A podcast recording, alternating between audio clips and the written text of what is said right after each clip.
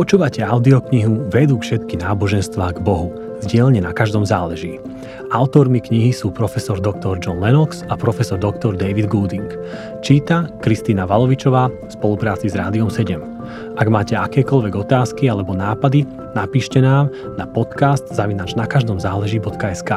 Ak by ste si chceli knihu objednať za perfektnú cenu, viete tak urobiť na nakaždomzáleží.sk. Ja som Gabriel Kosmály Mačí a teraz už ku knihe.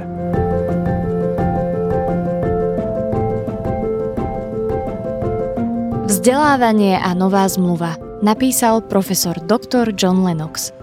Je samozrejme, že ktorýkoľvek systém vzdelávania, ak je rozumný a primeraný, musí pomáhať ľuďom porozumieť minulosti a taktiež ich musí naučiť využívať výhody prítomnosti i budúcnosti. Ľuďom, ktorí ignorujú minulosť, hrozí dvojaké nebezpečenstvo. Poprvé, je málo pravdepodobné, že využijú obrovské morálne a duchovné zdroje, ktoré sa nahromadili zo skúseností ľudí v minulosti a po druhé, riskujú neustále opakovanie chýb z minulosti, ktoré podceňovali. Dnes už môžeme bez pochybností povedať, že jedným z najväčších myšlienkových hnutí, ktoré utváralo svetovú históriu v minulosti a stále ju vytvára v prítomnosti, je kresťanstvo. Sotva by sme sa mohli považovať za primerane vzdelaných, dokonca schopných učiť iných, ak by sme nevlastnili hlboké vedomosti o tom, čo je kresťanstvo. Najbezpečnejší spôsob na získanie spoľahlivých informácií o tomto hnutí nespočíva v predieraní sa cez rozsiahlu druhotnú kresťanskú literatúru, ale v návrate k základným dokumentom o kresťanstve k Novej zmluve. Je fakt, že k zámeru preštudovať si novú zmluvu osobne sa veľa ľudí stavia neochotne, vedie ich k tomu milný názor, že nová zmluva je z rôznych dôvodov nespoľahlivá a preto nestojí za prečítanie. Niektorí si však skutočne myslia, že príbeh o Ježišovi Kristovi z Novej zmluvy je stará historická legenda, neoverená súčasnými nezávislými zdrojmi. Toto je však omyl. O Kristovi sa zmienujú historik Jozefus, prvé storočie, a rímsky historik Tacitus, narodený okolo roku 52 až 54 nášho letopočtu, ktorí poznamenávajú, že Kristus bol odsúdený vyhlásením rímskeho prokurátora Piláta Pontiusa z čias, keď bol cisárom Tiberius okolo roku 44 nášho letopočtu. Nakoľko Jozefus ani Tacitus neboli kresťania, môžeme ich považovať za nestranných svetkov faktu, že Ježiš Kristus bol skutočnou historickou postavou a že žil v prvom storočí v Palestíne. Niektorí ľudia by aj súhlasili, že v tej dobe žil na zemi muž s menom Ježiš, avšak jeho charakter a požiadavky, tak ako sú uvedené v Novej zmluve, sú vraj výmyslom jeho učeníkov a navyše sú zveličené. Takéto hodnotenie je krajne nepravdepodobné. Centrálnym odkazom Novej zmluvy je myšlienka, že spasenie celého sveta závisí od muža, ktorý bol odsúdený ako zločinec na kríži. Počas mnohých storočí kresťanstva sme si na túto myšlienku úplne zvykli. Ale keď sa o nej zvestovalo prvýkrát, Prerazilo to medzi širokú verejnosť Rimanov, Grékov a Židov ako najšokujúcejšia a najškandálnejšia pochabosť.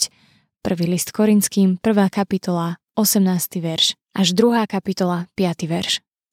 Prví kresťania by si bez pochyby takýto príbeh nikdy nevymysleli, ani by ho nikdy neohlasovali svetu ako evanielium, keby z mŕtvych vstanie Krista nedokázalo, že ukrižovaný Ježiš bol skutočný Boží syn a že jeho smrť bola prostriedkom na získanie odpustenia a spásy pre ľudstvo. Niekto zase argumentuje, ako môžeme brať novú zmluvu vážne, keď vraj moderná veda dokázala, že zázraky ako z stanie sa nikdy nemohli udiať. Odpoveď znie, že veda nič také nedokázala. Bolo by to nepochopenie možností a obmedzení vedy.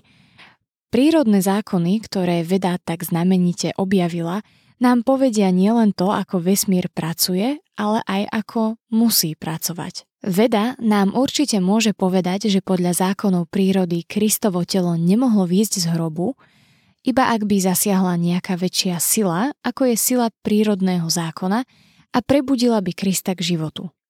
Ale veda nám určite nemôže povedať, že tu nie je žiadna sila väčšia od prírodnej, ani nám nepovie, či táto sila niekedy zasahovala do určitých záležitostí v histórii a či oživila Ježiša Krista.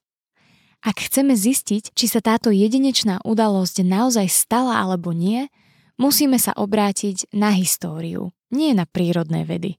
Historické bádanie nám na základe písomných historických dôkazov, najmä z Novej zmluvy, podáva svoje stanovisko.